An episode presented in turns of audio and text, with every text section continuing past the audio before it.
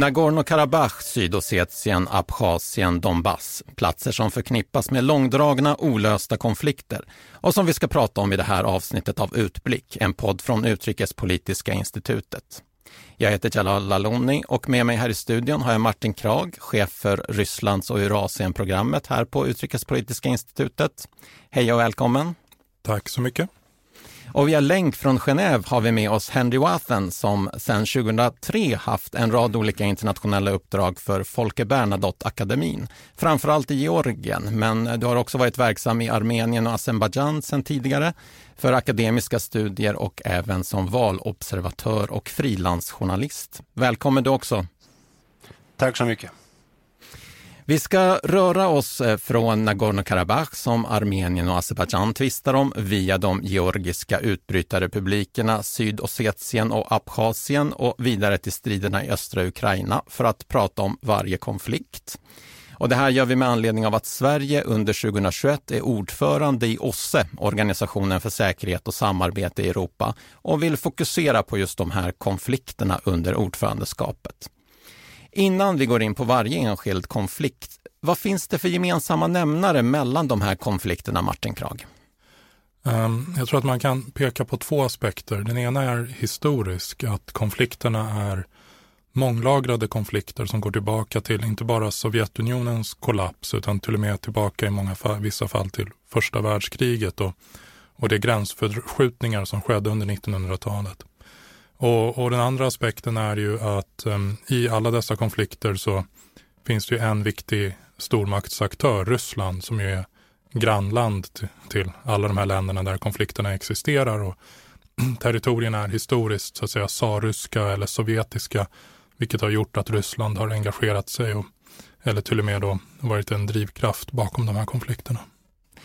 Då ska vi ta oss till det första konfliktområdet som vi ska eh, titta närmare på och vi börjar med att lyssna på lite musik.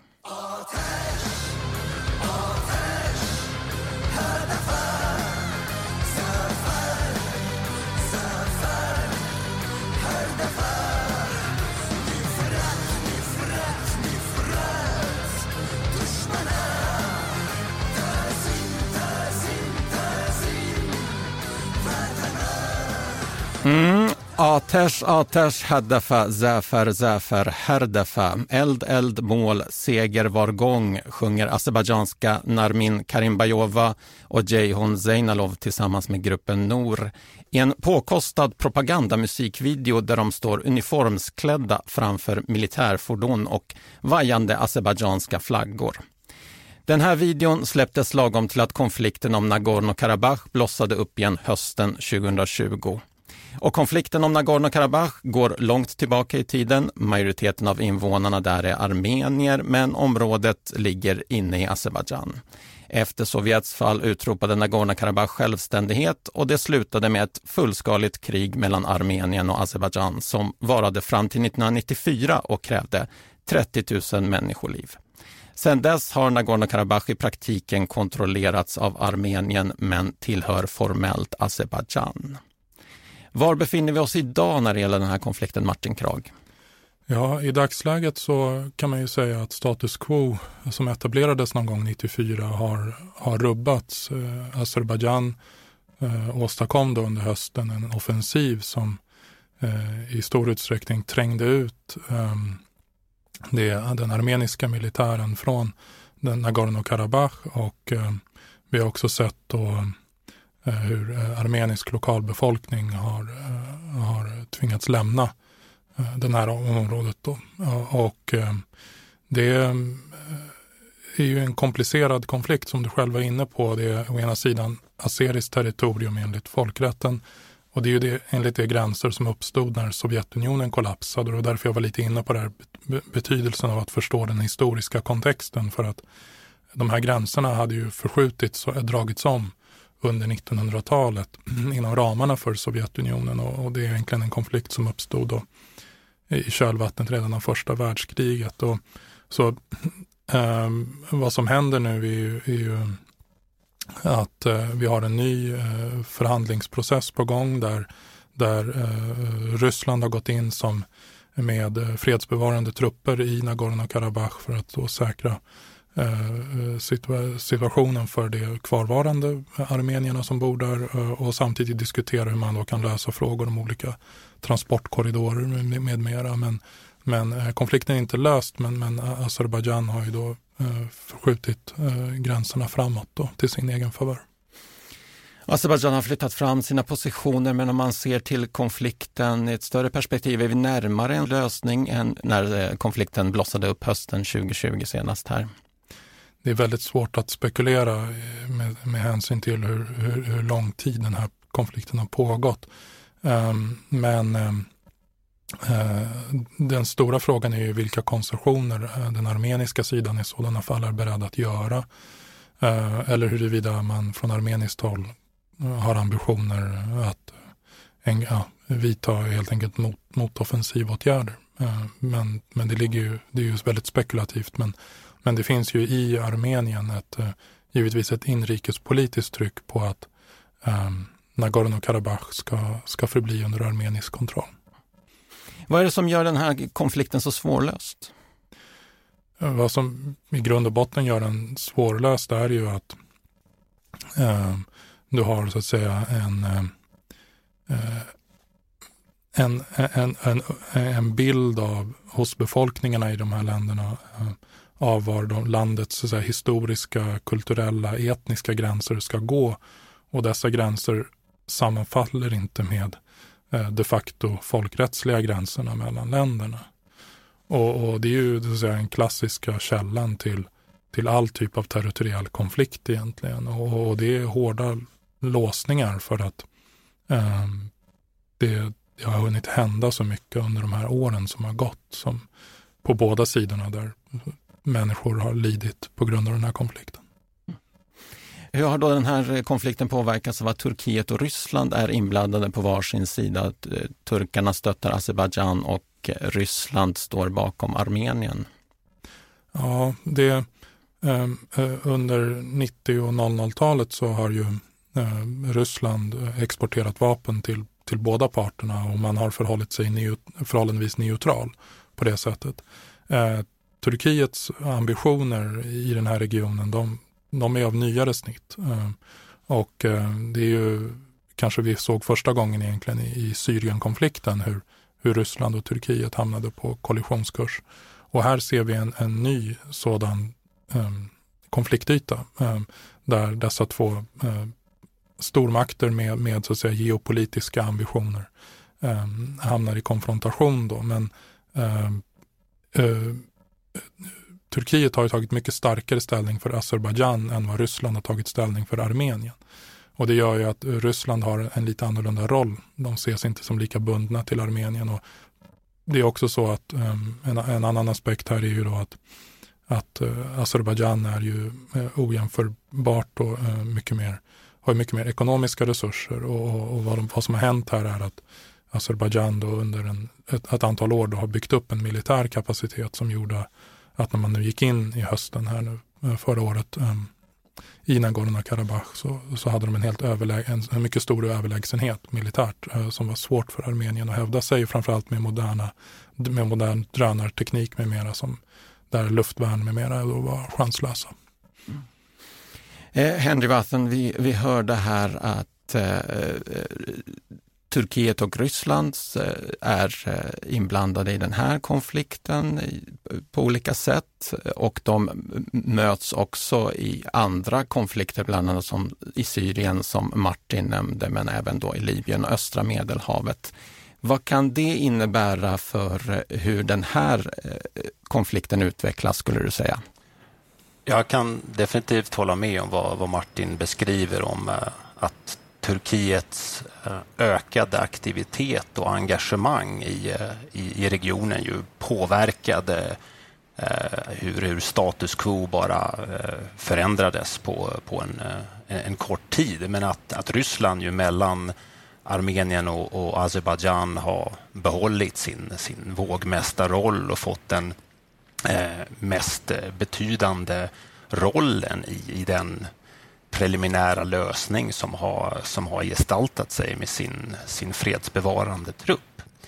Men det är också viktigt att, att poängtera de, de, gemensamma intressen som, som faktiskt finns mellan, eh, mellan Ryssland och Turkiet och lite det som beskrivs i, i, i publikationer som Carl Bildt som den nya oredans tid. Att eh, Turkiet och Ryssland har motsatta eh, förhållanden och allierade ju i, i Libyen och i Syrien och i Nagorno-Karabach med gemensamma intressen med energiförsörjning och gasledningar.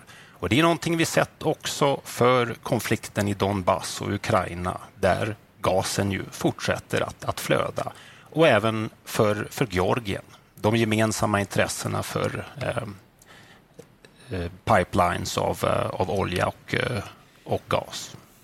Så du, du menar att Turkiet och Ryssland har också gemensamma intressen här och inte bara eh, står på olika sidor i konflikten? Är det så? Jag förstår jag rätt då?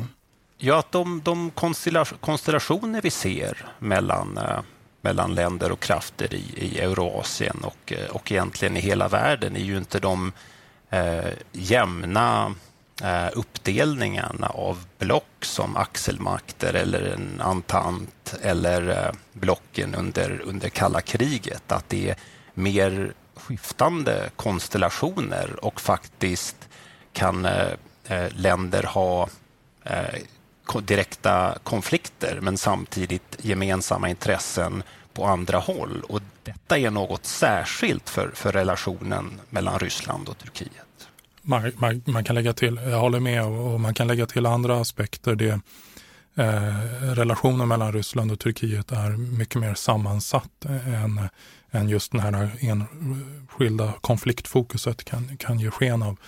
Eh, det är ju eh, energi som, som, som Henry var inne på. Eh, men det är ju också eh, kärnkraft eh, och eh, Turkiet har ju också blivit en viktig marknad för rysk vapenexport, bland annat genom ett avancerat Eh, luftförsvarssystem S-400 som ju komplicerat Turkiets relationer till USA eller NATO väldigt mycket. Eh, så att eh, det, det, det som vi hörde här, det, det, det är mycket mer rörligt och, och, och mycket mer komplex relation än det kanske var under kalla kriget. Eh, det finns också en eh, religiös dimension här. Eh, Armenien har en kristen befolkning, Azerbajdzjan en muslimsk och i Nagorno-Karabach finns det platser och byggnader av religiös betydelse. Jag vet Henry att du tycker att det vore bra att få till en överenskommelse om, man, om hur man skyddar kulturarvet när man försöker få till en lösning på konflikten. Varför är det en viktig fråga skulle du säga? Det skulle ge en viktig signaleffekt bara att den armeniska apostoliska kyrkan skulle fortsätta med sina gudstjänster och sin nominella överhöghet över kyrkor och, eh, och kloster i, i Nagorno-Karabach.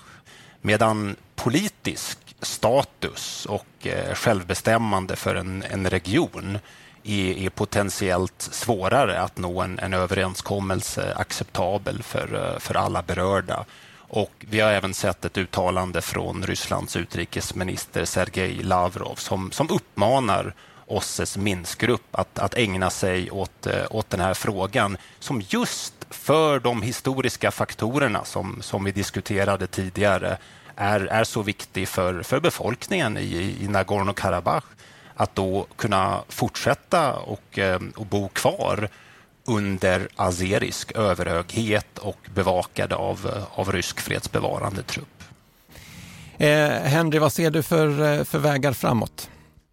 Ja, jag hoppas att Sverige i sitt eh, ordförandeskap för eh, OSSE nästa år kan hitta pragmatiska lösningar även i den svåra situation som, eh, som organisationen står inför. Att vi måste ju förhålla oss till den tuffare realpolitik vi, vi har idag.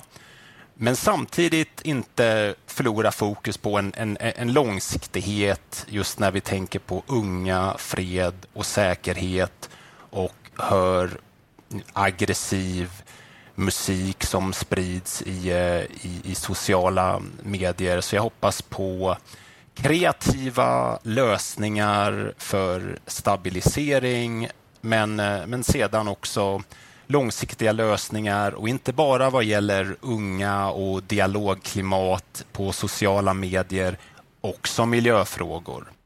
Men om vi tittar på en, en stund till, håller oss i Nagorno-Karabach och tittar på vägarna framåt. Finns det något exempel, eh, något som du ser framför dig vad, som konkret skulle kunna hända framåt här?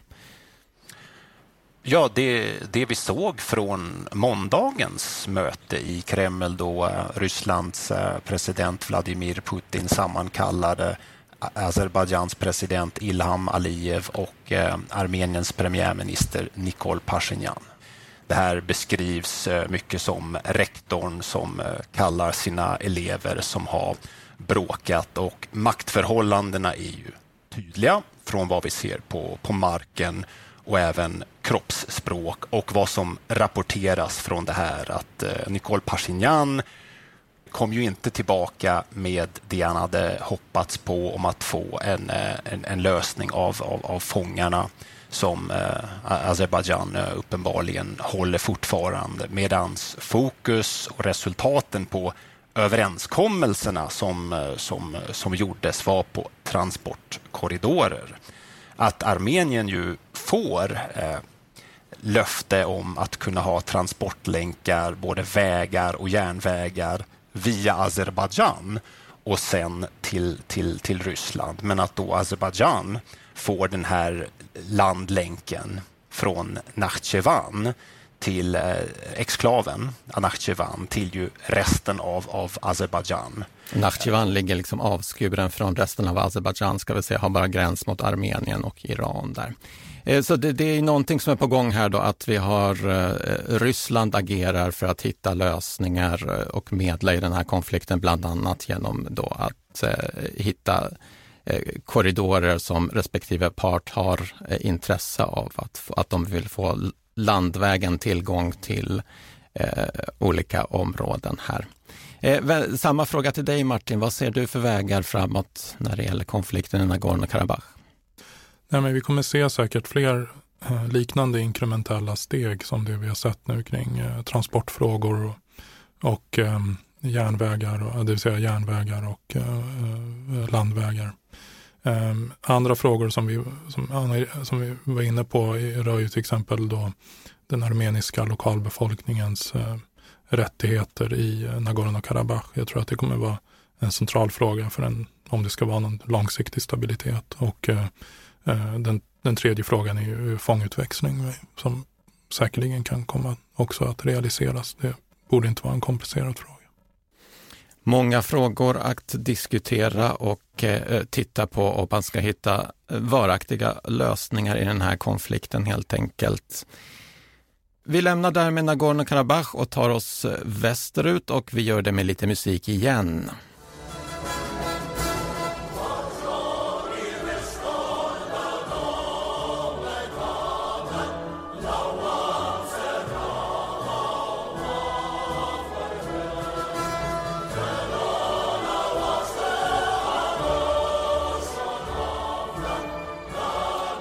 Mm, en bit ur Sydossetiens nationalsång. Den besjunger ett land vars självständighet bara erkänts av Ryssland och några andra stater, medan som av övriga världssamfundet betraktas som en del av Georgien.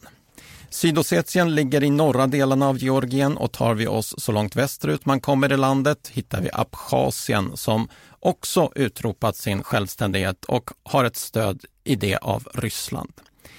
Konflikten om de här utbrytarrepublikerna har varat sedan Sovjetunionens upplösning 1991 och ledde också till ett krig mellan Georgien och Ryssland 2008. Var ligger låsningarna när det gäller de georgiska utbrytarrepublikerna, Martin Krag? Jag tror att du redan gav eh, svaret, delvis i alla fall, på den frågan. Ehm, den centrala låsningen går ju tillbaka till eh, de eh, självständighetsaspirationer som uttrycktes för ungefär 30 år sedan eh, i, när Sovjetunionen började desintegrera och eh, du hade då ett, ett antal då, eh, eh, dels republikerna men också andra typer av subjekt i Sovjetunionen som då förklarade sig självständiga eller krävde i alla fall ökad autonomi Och eh, Sydossetien eh, var en av de regionerna. Nordossetien på den ryska sidan var en annan. Där fanns det en slags politisk idé om slags, någon typ av återförening. Eh, Abchazien likaså och på den georgiska sidan i början av 90-talet så eh, bedrevs det en, eh, eh, en tämligen nationalistisk politik som, som skrämde också eh, landets eh, etniska minoriteter och, och som ledde då till att de här självständighetsaspirationerna enbart förstärktes. Och, och eh, på det då när de här utbrytarrepublikerna uppstod så, så, så fick det också en annan typ av problematik, vilket var att eh, de blev intimt förknippade med eh, organiserad brottslighet, eh, smuggling, eh, vilket gjorde att du fick en slags eh, eh självförstärkande mekanism bakom det här och, och, bakom de här eh, ambitionerna att vara förbli självständiga. Eh, och, och, på den georgiska sidan fanns det en liknande i sin tur problematik som inte ska underskattas. Um, och, um, Vad var det för problematik? Uh, med, med, alltså, uh, med frågor om uh, smuggling och organiserad brottslighet och um, som i sin tur går tillbaka till nätverk som existerade redan under Sovjettiden från, från Gulag och det läger och det system med, med organiserad brottslighet som uppstod där på 40-50-talet. Och eh, det, det, här liksom släpp, de här krafterna släpptes lösa samtidigt med, med liksom du hade en politisk process som möjliggjorde liksom självständighetsaspirationer och du hade liksom en ekonomisk process som möjliggjorde för en liksom expansion i den organiserade brottsligheten. Jag skulle vilja hävda att den här senare faktorn, organiserad brottslighet, har varit underskattad eh, i diskussionerna om utbrytarrepubliker. Men de är, de är nog väldigt viktiga för att det är en viktig del av den ekonomiska basen för de här eh, republikerna. Hur kommer det sig då att Ryssland stöttar de här utbytarrepublikerna? Alltså man, man, man stöttar dem, mm, liksom det har varit en, en, en, ett, ett, ökat engagemang kan man säga över tid och, och, och det har funnits liksom lite olika också bevekelsegrunder vid olika tidpunkter. Så du nämnde ju kriget med Georgien 2008 som då kom sig av att Georgien då under Saakashvili hade ambitionen att återintegrera de här områdena. Ehm, men det var också mycket ett, svar, ett ryskt svar på, på eh, Georgiens eh, uttryckta ambitioner om att närma sig EU och NATO. Ehm, och, och, att eskalera den här konflikten då över de här två republikerna blev ett sätt att motverka det och att helt enkelt då eh, ja, sätta Saakashvili på plats inom citattecken. Ehm, men dessförinnan under, under 90-talet så handlade det mycket om att också just att idén om att Ryssland måste bevara en slags ehm, roll i sitt närområde. De, man kan kalla det, de har kallat det ibland sin intressesfär eller sitt historiska ryska område som man fortfarande ser det som. Och, och eh, det är en annan aspekt, den här liksom, ehm, liksom politiska idén om liksom, vad, att, att Ryssland måste vara en stormakt och agera i sitt närområde. Den, den, den har också funnits där. Och sen har det funnits en tre, tredje och fjärde aspekt liksom med hur de här nätverken av organiserad brottslighet har varit sammanlänkade. Jag kan nämna ett exempel. För ungefär tio år sedan så, så arresterades på Georgiskt territorium, faktiskt med, med, med rysk hjälp, eh, eh smugglingsförsök att eh, föra ut ryskt hög, mycket höganrikat uranium till eh, turkiska terrorister. Eh, och man kan ju bara föreställa sig liksom, eh, hur, hur laglöst ett sådant område måste vara. Och, och, man har aldrig riktigt fått kontroll över det här och det finns liksom ett en ryskt intresse av att såklart få stävja det här samtidigt som det också på den ryska sidan finns liknande organiserad brottslighetsproblematik som ju då ser de här utbrytarrepublikerna som väldigt användbara. Och de här kriminella nätverken har ett intresse av att man befinner sig i det här tillståndet av, eh, ska vi kalla det republiker som brutit sig loss men som inte är erkända av någon, en slags eh, ja. limbo-tillstånd. Ja, och eh, eh, det har gjorts försök från väst och från Ryssland under åren att, att ta kontroll över det här och få lite eh, kontroll över gränserna, inflöde, utflöde och så vidare. Men, men det har inte fungerat uh, tillfredsställande och um, um, det, det, det, har hela tiden legat där bakom uh, de här uh, mer uh, hårdföra, rena militära konflikterna som då och då blossat upp. för att aktörerna i de här olika sammanhangen har varit oskiljaktiga. Alltså de som är engagerade i den ekonomiska brottsligheten och tjänar på den är samma aktörer som sen tar på sig uniform och med gevär i hand för att försvara de här platserna. Um, och, och, politiken är liksom genomsyrad av den här problematiken. Så att um, det är liksom en del av, det är två sidor av samma mynt. Henry Watten, hur ser du på Rysslands roll när det gäller de här utbytarrepublikerna i Georgien?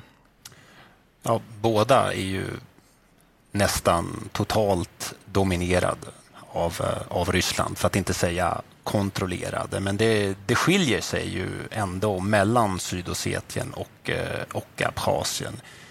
Sydossetien framstår ju som närmast Ryssland med, med sin, eh, sin integrering av, eh, av säkerhetsstrukturerna och den, den uttalade politiska ambitionen från en stor del av det sydossetiska etablissemanget att på sikt Eh, återförenas med eh, sina etniska fränder i, eh, i Nordossetien och därmed ingå i, i den ryska federationen. Sen finns det även i ett så litet territorium med knappt 50 000 invånare förstås även ekonomiska särintressen med, med deras länkar till olika delar av, av Ryssland och, och olika intressen och andra som ju säkert gärna skulle vilja handla söderut mot, eh, mot Georgien. Abchazien är ju något större med sina 300 000 eh, invånare och ännu fler särintressen skulle jag vilja, vilja påstå där är ju ändå ambitionerna om att vara självständiga reella och haft förhoppningar om att leva på, eh, på turismen som ju förstås ter sig som, som svårare efter, eh, efter det här året. Och Abchazien har ju intressant nog länkar med, med Turkiet för handel och fiske och den abchaziska diasporan. Men komplexiteten utökas ju av en stor armenisk grupp i, eh, i Abchazien som har ett omfattande ekonomiskt intresse men håller en låg profil på politiskt. Så det, det Martin pratar om med, eh, med ekonomiska intressen som vi vet är, är, så avgörande, där finns det ju motsättningar och olika intressen som kan, som kan dra åt, åt olika håll. Vad gäller lösningar är ett ambitiöst ord, men om vi ser historiskt på territorier där det internationellt sett har funnits en annan syn. Så många år som Taiwan, som Sovjets kontroll av de baltiska länderna eller till och med Nordirland. Så finns det ju från, eh, från forskare och eh, policykretsar pragmatiska förslag som, som till exempel ett, ett, ett samförstånd mellan Ryssland och väst om att Georgien ska fortsätta sin euroatlantiska integrering och beviljas ett NATO-medlemskap men med en klausul att utbrytarrepublikerna inte omfattas av artikel 5 i, eh, i North Atlantic Treaty. Det vill, det vill säga att den ryska närvaron i, i Sydossetien och, och Abchazien inte är ett, eh, ett casus belli, så att säga. Martin Krag, vad skulle du se för möjligheter framåt för de här utbrytarrepublikerna? Kan man tänka sig en framtid där Abchazien och Sydossetien blir en del av Georgien igen fullt ut eller är det frågan om när och hur de ska kunna bryta sig loss? Det är ju eh, lite kanske förmätet av mig att ge ett svar på hur den lösningen ska se ut. Men det är klart att det måste ske en, en lösning och vi hörde lite från Anneli innan idéer om hur man kan röra sig framåt med hjälp av historiska exempel från andra konfliktområden. Ehm, jag tror att den centrala aspekten för en långvarig lösning är att det är en lösning som Georgier eh, och å ena sidan och, och abchazier och sydossetier å andra sidan kan, kan leva med. Och den, den kommer kunna se ut på lite olika sätt. Man kan tänka sig olika lösningar. Man kan tänka sig liksom en ökad autonomi inom ramarna för georgiskt territorium. Man kan tänka sig fullständig självständighet men med vissa garantier för georgier. Jag menar, mellan de här olika lösningarna finns det ju en massa liksom, varianter och nyanser. Och, och eh, problemet är ju att det, det, det här utrymmet för diplomatisk dialog, den, det har varit väldigt, eh, ett väldigt trångt utrymme och eh, det i dagsläget kanske inte ser ut som att vi kommer se en lösning inom närtid, men, men, men med andra politiska förutsättningar så ska man inte utesluta någonting. Och varför har det inte funnits ett utrymme för en dialog om de här frågorna, tror du? Jag tror att från eh, georgiskt håll så har man känt en, en, en underlägsenhet och just gentemot Ryssland som har varit en, en, stark part som hela tiden har ställt sig väldigt starkt bakom Abchazien och Sydossetien, även när de kanske har agerat på sätt som då inte har varit i ryskt intresse. Och, ehm, och, och, och de här liksom spänningarna från Georgis, som, som, som georgierna upplever har, har ju säkert varit ett hinder för ens att ha en dialog internt i landet. Ehm, och från ryskt håll så har det ju varit uppenbart att man, har varit förhållandevis nöjd med status quo. För att eh, det hindrar georgisk eh, västintegration och eh, det, det förefaller vara ett väldigt viktigt mål från ryskt håll i dagsläget.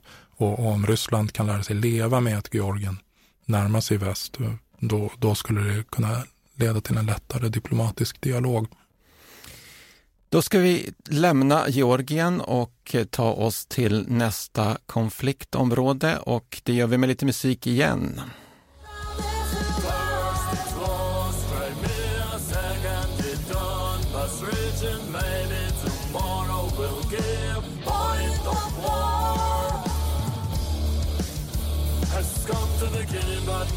Of independence day in time because his defenders, warrior och Banderas mm, Mycket rock i podden idag. Sockium heter den här gruppen om jag nu uttalar det rätt och eh, Ukraine Point of War heter låten. Eh, en antirysk låt på engelska som riktar sig till en europeisk publik. Och det är en musikvideo med många bilder från sammandrabbningar, protester och kaotiska krigssituationer. De nämner både Krim och Donbass här i den, den, biten ur låten vi hörde och Krimhalvön i östra Ukraina annekterades 2014 av Ryssland och sedan dess har det också pågått strider i Donbassregionen i östra Ukraina. Och det handlar om strider mellan ukrainska regeringsstyrkor och proryska separatister som är uppbackade av Ryssland. Det har varit en hel serie uppgörelser om vapenvila under de år som gått, men striderna har fortsatt. Martin Krag, chef för Rysslands och Eurasien-programmet på UI. Hur skulle du beskriva läget i östra Ukraina idag? Um, jag tror att det egentligen kan beskrivas som tämligen oförändrat eh, sedan augusti-september 2014. Våren 2014 så har ju ryska specialförband gått in på Krim och annekterat Krim och Eh, kort därefter så eh, startades också då de här konflikterna i östra Ukraina i det som kommer att, kalla då, att kallas Donetsk eh, folkrepublik och Luhansk folkrepublik med, med av, av, av, rysk militär eller underrättelsetjänst som gick in och spädde på dem eh, och startade de här konflikterna. Och, och de har hela tiden underhållits eh, och, och, under en tid då, våren, sommaren 2014, så har man expanderat eh, och man har liksom tagit territorium eh, från de facto då ukrainskt kontrollerat. Eh, men ehm, eh, det skedde sen då, lyckades då Ukraina då våren, eh, eller framförallt i augusti, september då, 2014 trycka tillbaka i viss mån den här offensiven och där har den på något sätt stannat. De fortsätter att skjuta på varandra eh, och de här krigsstillestånden hela tiden bryts men, men de här gräns Eh, de här, de här gränserna som har dragits upp har egentligen mer eller mindre förblivit oförändrade eh, under, under en lång tid nu. Eh, och, eh, och det är där eh, situationen är. Den, den, den är pågående. Mm. Och Ukrainas president Zelensky han vann ett val 2019 med löfte om att skapa fred i östra Ukraina. Man får då utgå från att han gärna vill se en lösning. Då. Eh, men hur viktig är fred i Donbassregionen för ryska politiker? Den är ju ett problem så tillvida att eh, en stor del av sanktionerna från väst mot Ryssland eh, är ju så att säga kopplade till kriget i östra Ukraina. Men ehm, ehm, man har ju också på något sätt accepterat den situationen från ryskt håll. Eh, och man har ju sagt officiellt att sanktionerna är ingenting vi kommer ta hänsyn till. Utan tvärtom så menar man ibland till och med att, att sanktionerna har varit bra för rysk ekonomi för de har gjort att vi har tvingats utveckla vår egen inhemska industri med mera eller ställt om och vänt oss mer mot Kina med mera, vilket är önskvärt då menar de.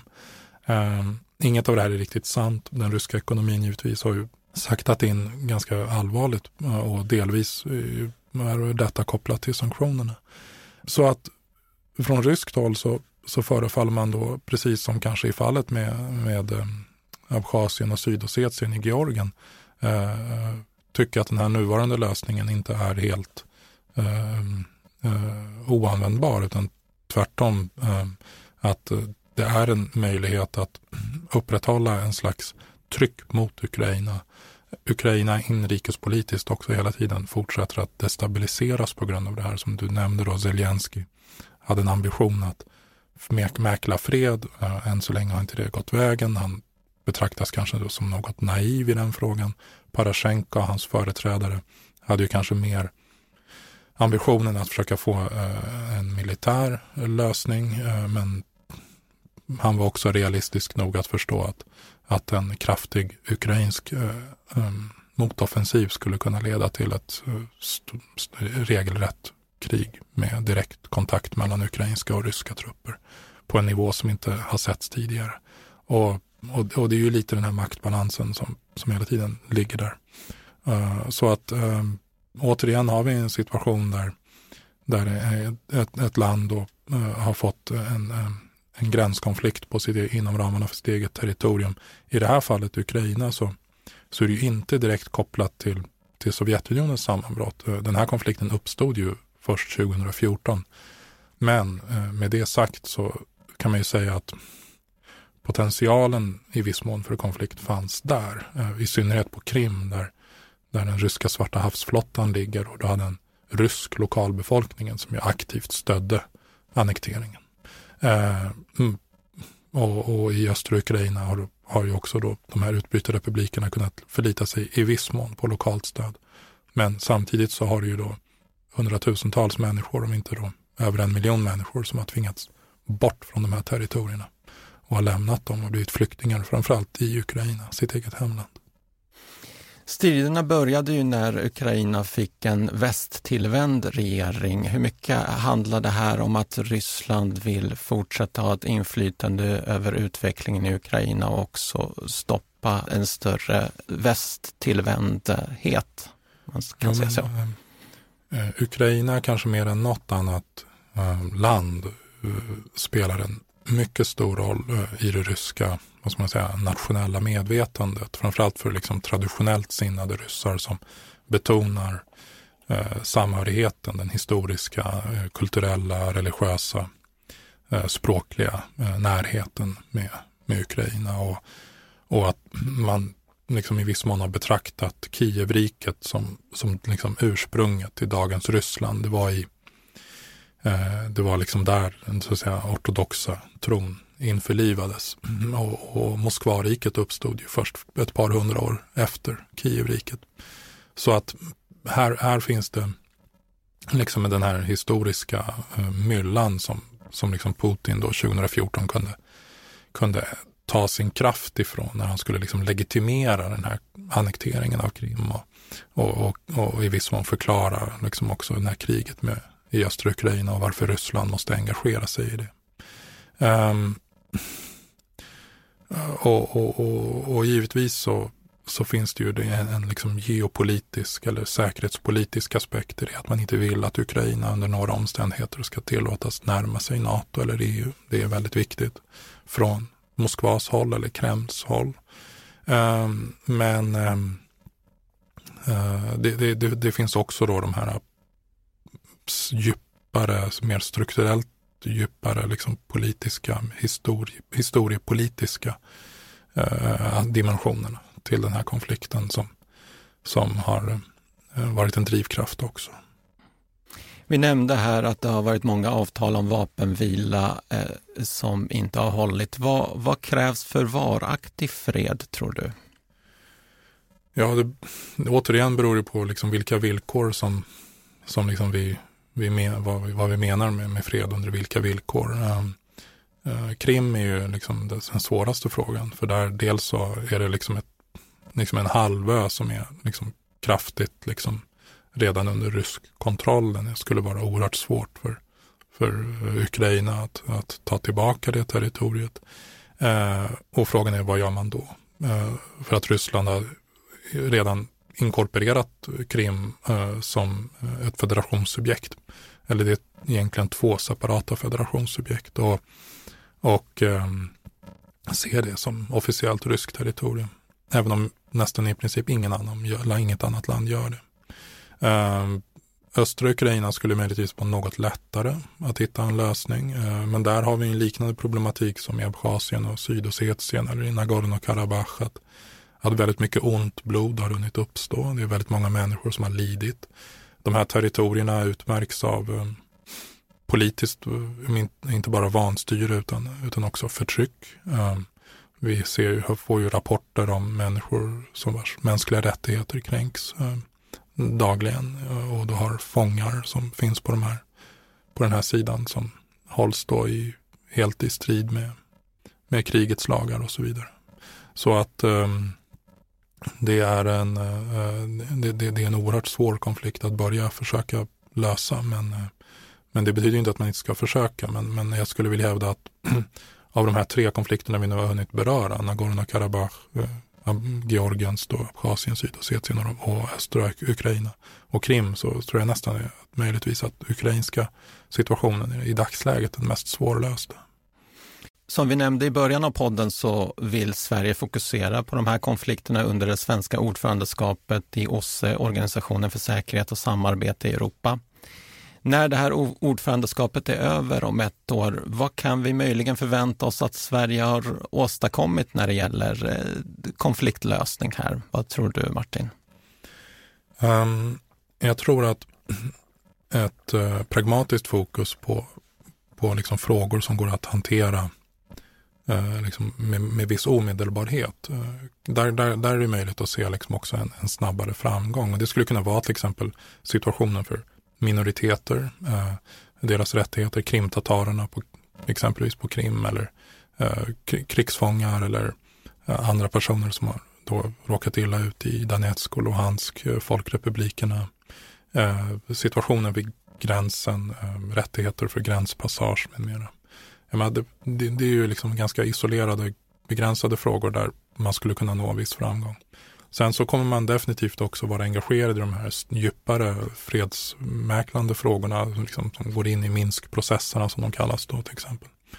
Uh, och det är då eh, Minskprocesserna? Det, det handlar ju helt enkelt om eh, en, en, en, det som Henri var inne på tidigare, det här eh, försöken att hitta en, eh, en varaktig fredlig lösning på, på konflikten. Eh, det, det ligger möjligtvis längre fram i tiden att liksom en sån lösning visar sig, men det betyder inte att åtgärder eller engagemang som vidtas idag kan vara utan effekt. Vad säger du Henry Watton? Vad tror du att eh, Sveriges ordförandeskap i OSSE har åstadkommit om ett år?